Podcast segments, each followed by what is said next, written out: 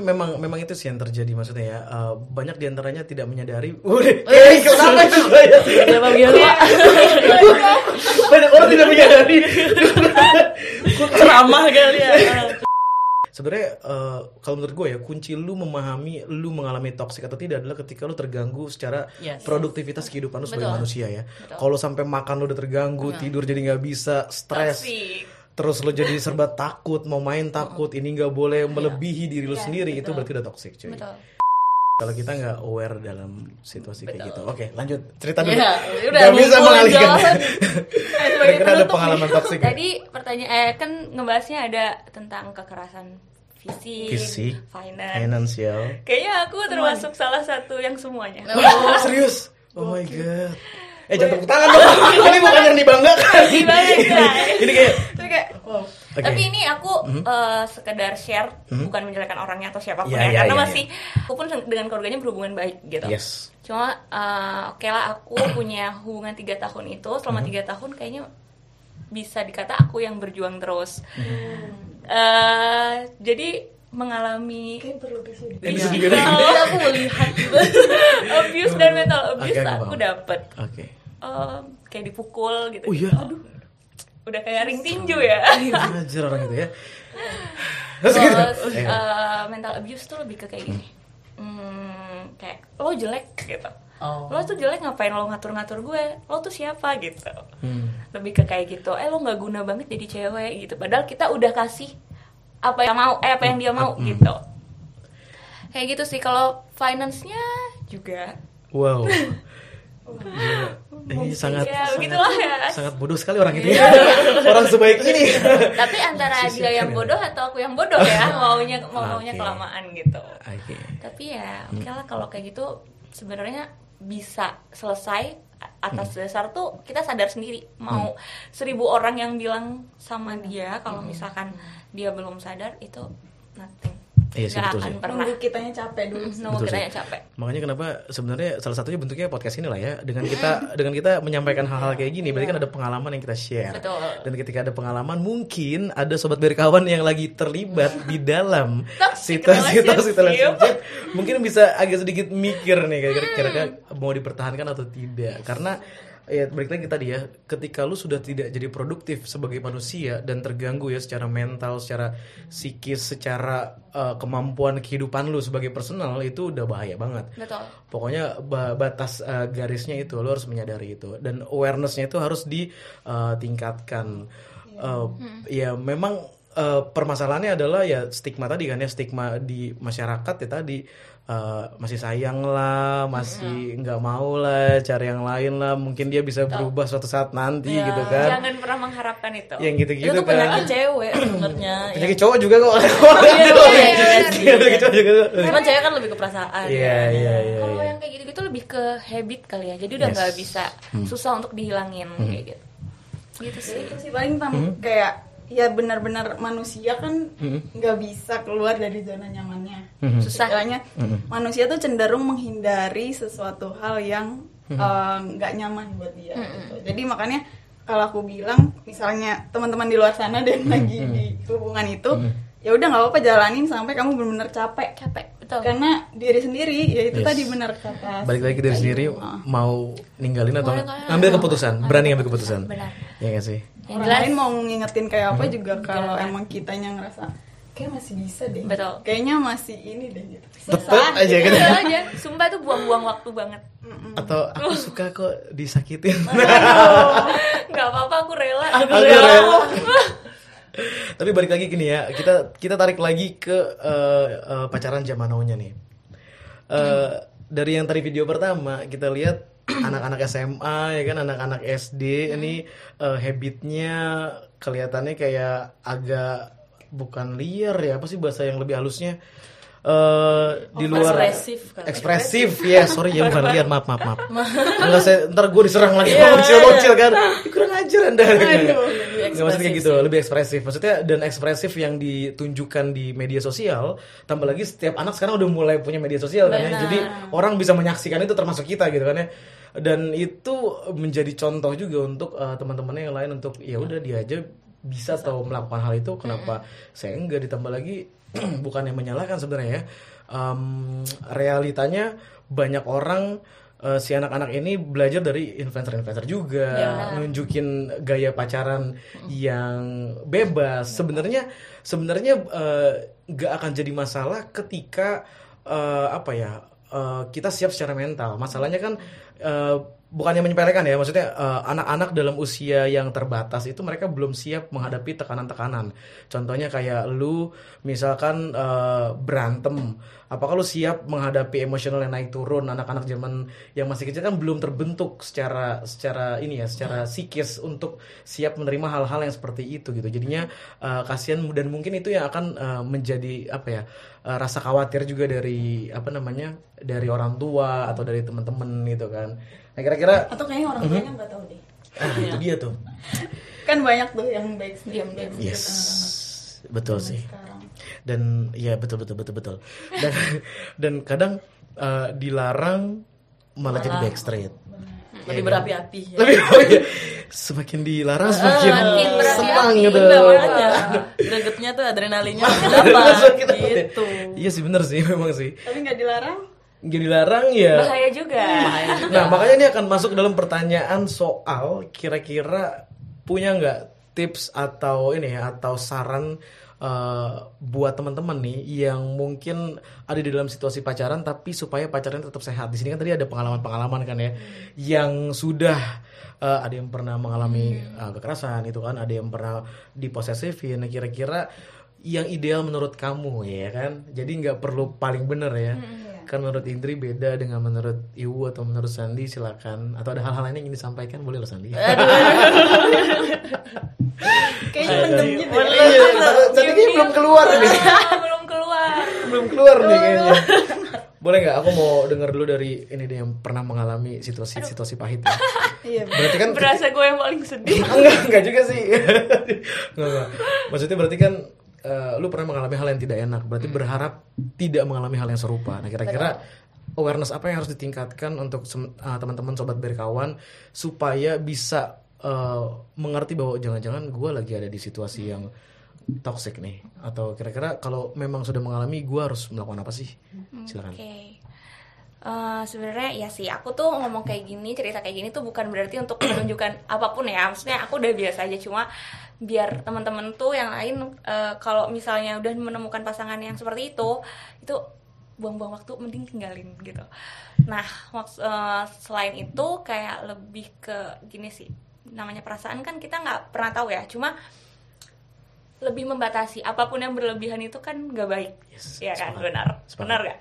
Jadi lo sayang sayang aja gitu, nggak usah hmm. pakai sayang banget, lo mau berjuang berjuang aja sewajarnya, nggak usah berjuang banget gitu.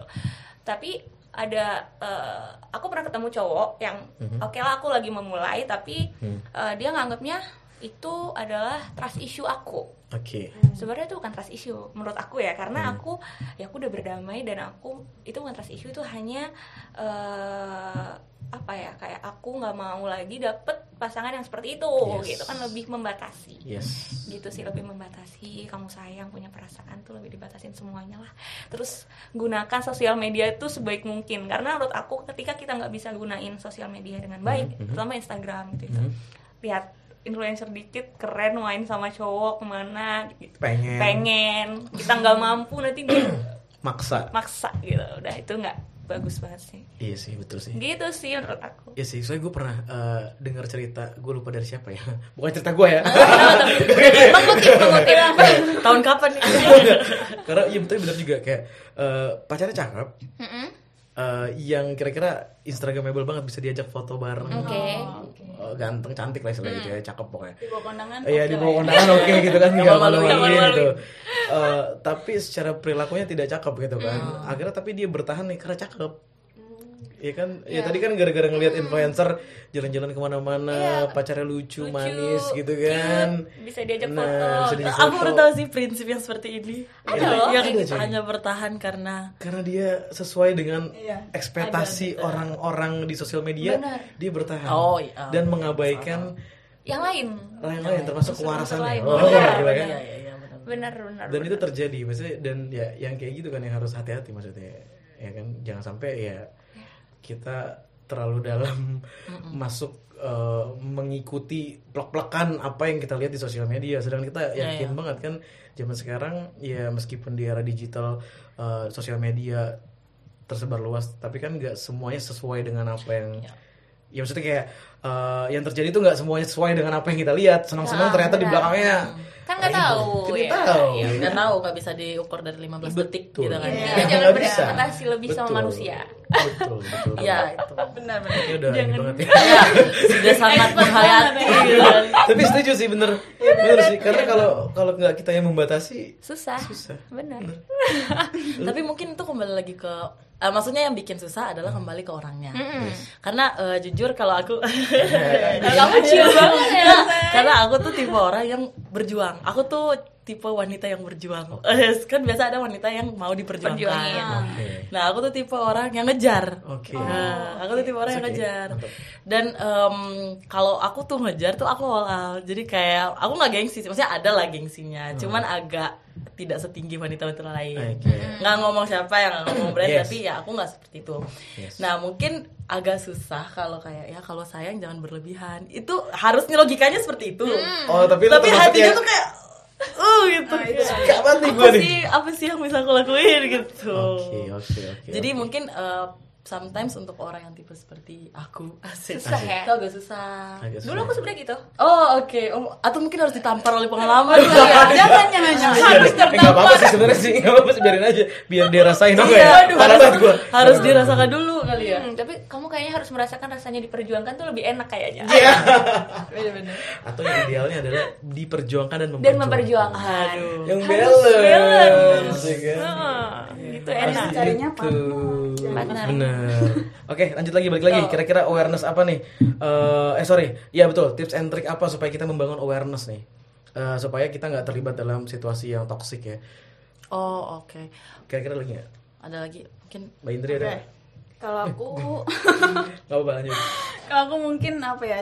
Cewek kebanyakan itu rasionya hmm? lebih ke hati. Oke. Okay. Nah, mungkin. Uh, saran aku hati dan logika itu harus jalan. Tapi susah banget. Niki lagi terlibat dalam masalah percintaan nih kayaknya. Gitu karena ya itu tadi uh, kita masing-masing sebelum ketemu dengan si orang ini punya kehidupan gitu lah. Aku punya kesibukan, dia punya kesibukan. Mm-hmm. Mungkin kalau orang-orang yang uh, udah pernah disakitin, dia pertama pernah mati rasa. Itu yang pertama.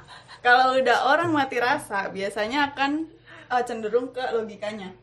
Ntar kalau gue gini, dia gimana nih? Aduh, hmm. jangan deh. Ntar kalau dia gini, gue gimana nih? Gitu-gitu loh. Jadi lebih main membatasi, ha, membatasi hmm. dirinya untuk supaya ya udah lu kalau mau sama gue ya ayo bareng-bareng gitu. Hmm. Makanya uh, aku pribadi udah lebih nyari ke partner itu tadi. Karena kalau partner hmm. ya bareng namanya partner kan, hmm. lu rugi L- apa lu rugi gue rugi uh-huh. gue untung lu untung gitu kan okay. kasarannya gitu. Terus ya itu kali ya uh, lebih dipakai logikanya, terus perbanyak uh, apa ya kayak mungkin baca-baca hmm. juga kali baca, karena baca. Aku tipe orang yang seneng cari informasi tentang uh, mental abusive gitu-gitu okay. terus mental kayak health issue ya, ya health issue mental, okay. terus mm-hmm. banyak sih kayak mungkin uh, kalau kita fokusnya ke pencapaian mm-hmm. itu hati itu akan apa sih? Nomor dua ya? Iya benar benar. Jadi wow. mungkin hati nomor dua bisa nggak? Aduh. Dibedain fokusnya ah, kali ya. Yeah. Gitu. Karena kalau fokusnya kita kita punya target ini nih pencapaian hmm. kita ini. Terus ketemu ada orang yang datang. Ketika orang ini udah mengganggu target kita kesini, hmm. ya udah kita akan kita akan hmm. lebih legowo lah kalau dia pergi gitu. Mm-mm. Ya betul. Okay.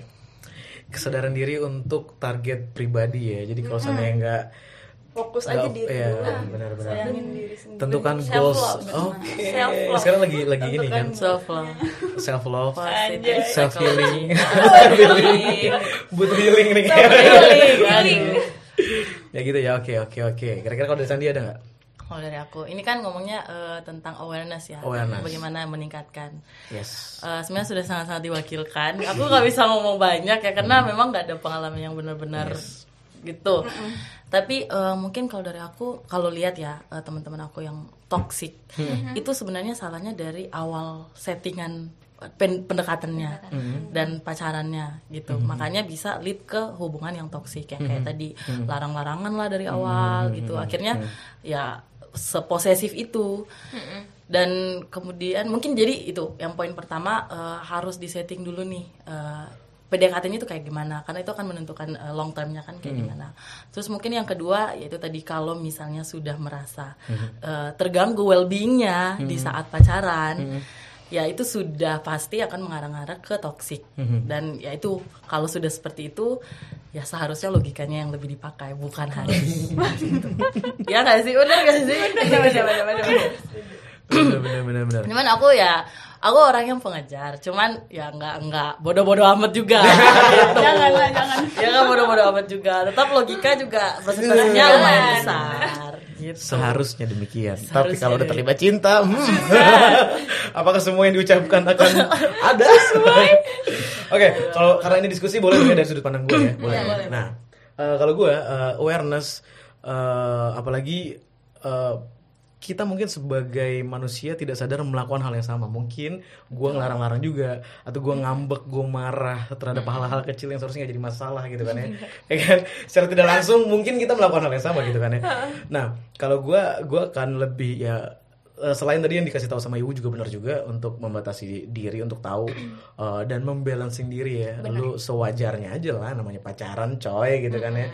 Nah gue juga, gue juga akan uh, sama sih, gue akan mem- apa ya mencoba memahami uh, dan melihat ya kalau seandainya ternyata gue memang toksik, ya gue terima bahwa gue toksik. Iya. Ternyata gue tukang ngomel, ternyata gue emosional nih, gue marah-marah nih, gue suka ngata-ngatain dengan kata-kata yang kasar nih.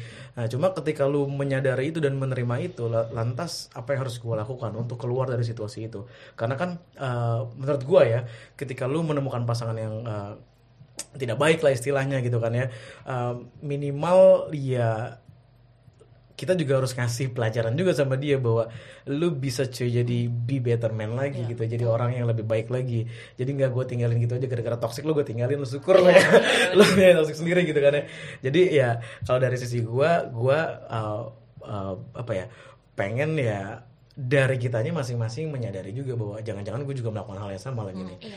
Jadi selagi selagi uh, gue berbuat sebaik mungkin untuk tidak menjadi orang yang melakukan hal yang toksik juga, ya mudah-mudahan partner gue juga mau belajar bareng sama gue untuk tidak mm. menjadi orang yang toksik gitu kan ya. Kalau gue sih pengennya tumbuh bareng. Benar. Kalau gue sih pengennya tumbuh betul, bareng. Betul, betul, betul. Ya kan betul, ya. Betul. Karena gue pas gue gue uh, mungkin uh, kalau gue karakter orang yang akan memaklumi segala uh, bentuk ketidaksempurnaan orang lain gitu ya. Tapi kan bisa lihat mau berubah atau enggak. Bener. Tapi kalau seandainya enggak, ya lo harus berani kayak dia tadi, tinggalin.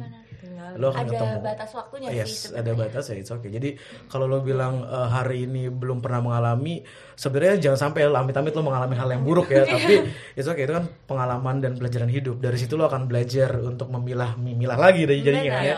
Bahwa besok gue nggak mau lagi nih mengalami hal yang kayak gini. Gue mau coba yang lain dengan yang lebih better, better. lagi. Gitu kira-kira ada yang ditambahin? Dari tadi. Ada yang ditambahin? Gimana nih? Enggak ada, enggak ada lagi. Benar sih. Kira-kira cuman gitu. Kalau dari aku slow nih. Dari tadi gitu ya. Jadi mungkin uh, it's a good advice, tapi kayak justru aku self defense mechanism-nya adalah hmm? tidak mau berkomitmen. Okay. Jadinya oh, santai. Ya, santai. Jalanin aja dulu. F W B ya. Aduh. Ya, benefitnya kan banyak. Bisa temenin makan, gitu. Bisa sleep call. Sebenarnya kita udah ngobrol sebenarnya. Ya, sebenarnya udah ngobrol. Makanya tadi lujuk-lujuk. Benefitnya itu bukan soal tentang seksualitas aja, tapi soal hal-hal lain ya. Lo tadi dibayarin makan, ditemenin nonton, diajakin temenin belanja gitu kan. Terus ada nanyain kabar lah ya. Maksudnya anak kos enggak sepi-sepi amat gitu, tanyain kabar, diajak makan. Oke. Jadi ya itu ada salah satu akhirnya defense uh, mekanismenya ya. Dengan tidak berkomitmen yes, yes akhirnya okay. Seperti itu, jadi kayak daripada a lot of work gitu kan hmm. uh, ya udah lebih baik berteman saja mm-hmm. gitu.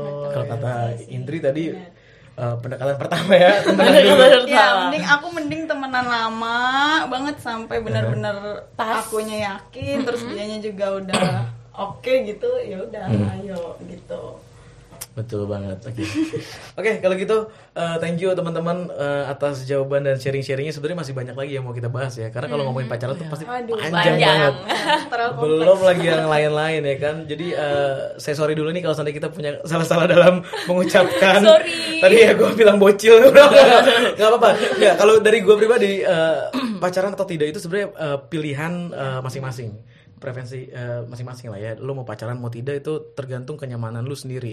Tapi kalau buat yang di bawah umur, yeah. uh, kalau boleh saran ya, ya namanya pacaran ya kayak teman sekolah aja lah ya. Bikin semangat belajar, yeah. bikin semangat bisa ngerjain P R bareng, atau ya kalau mau nakal-nakalan bolos bareng it's okay lah, nggak apa-apa ya. Sekali-kali nggak apa-apa. Tapi diusahakan yang namanya lo pacaran atau berhubungan lah. Kalau gue nganggepnya uh, pacaran itu sama dengan gue relasi atau kenalan sama orang ya kan. Dan ketika gue kenalan sama orang, gue pengen sesuatu yang positif. Jadi selagi lu melakukan hal yang positif, sebenarnya gak masalah lu untuk melakukan pacaran ya. Uh, ya terserah bentuknya apapun itu ya urusan pribadi setiap orang. Gak mau gak mau kesana-sana gitu maksudnya. Tapi yang penting harus tahu batas kira-kira uh, pacarannya uh, bikin kita jadi gak produktif atau enggak. Kalau seandainya sudah bikin gak produktif, balik lagi harus berani ambil keputusan untuk keluar dari situasi yang tidak baik. Oke. Okay. Oh. Kalau gitu itu aja dari kita. Terima kasih uh, sobat berkawan uh, udah menyaksikan dan mendengarkan pembicaraan kita yang tidak jelas ini. Oh, nggak jelas ya, jelas ya, jelas, jelas lah. Ini jelas. Oke. Oke, sampai jumpa. Uh, jangan lupa di follow, di subscribe juga. Udah pada subscribe belum? Udah. Di YouTube. Bener, coba dicek nanti handphonenya satu-satu ya. Jangan lupa di follow, subscribe. Kalau mau di komen boleh, tapi komennya yang baik-baik aja ya. Jangan judge dong gitu. Soalnya takut mentalnya kena. Nanti mentalnya uh. Oke, okay, kalau gitu sampai jumpa uh, bertemu kembali di TechTalk Berca Podcast selanjutnya. Don't go anywhere. Terima kasih. Bye.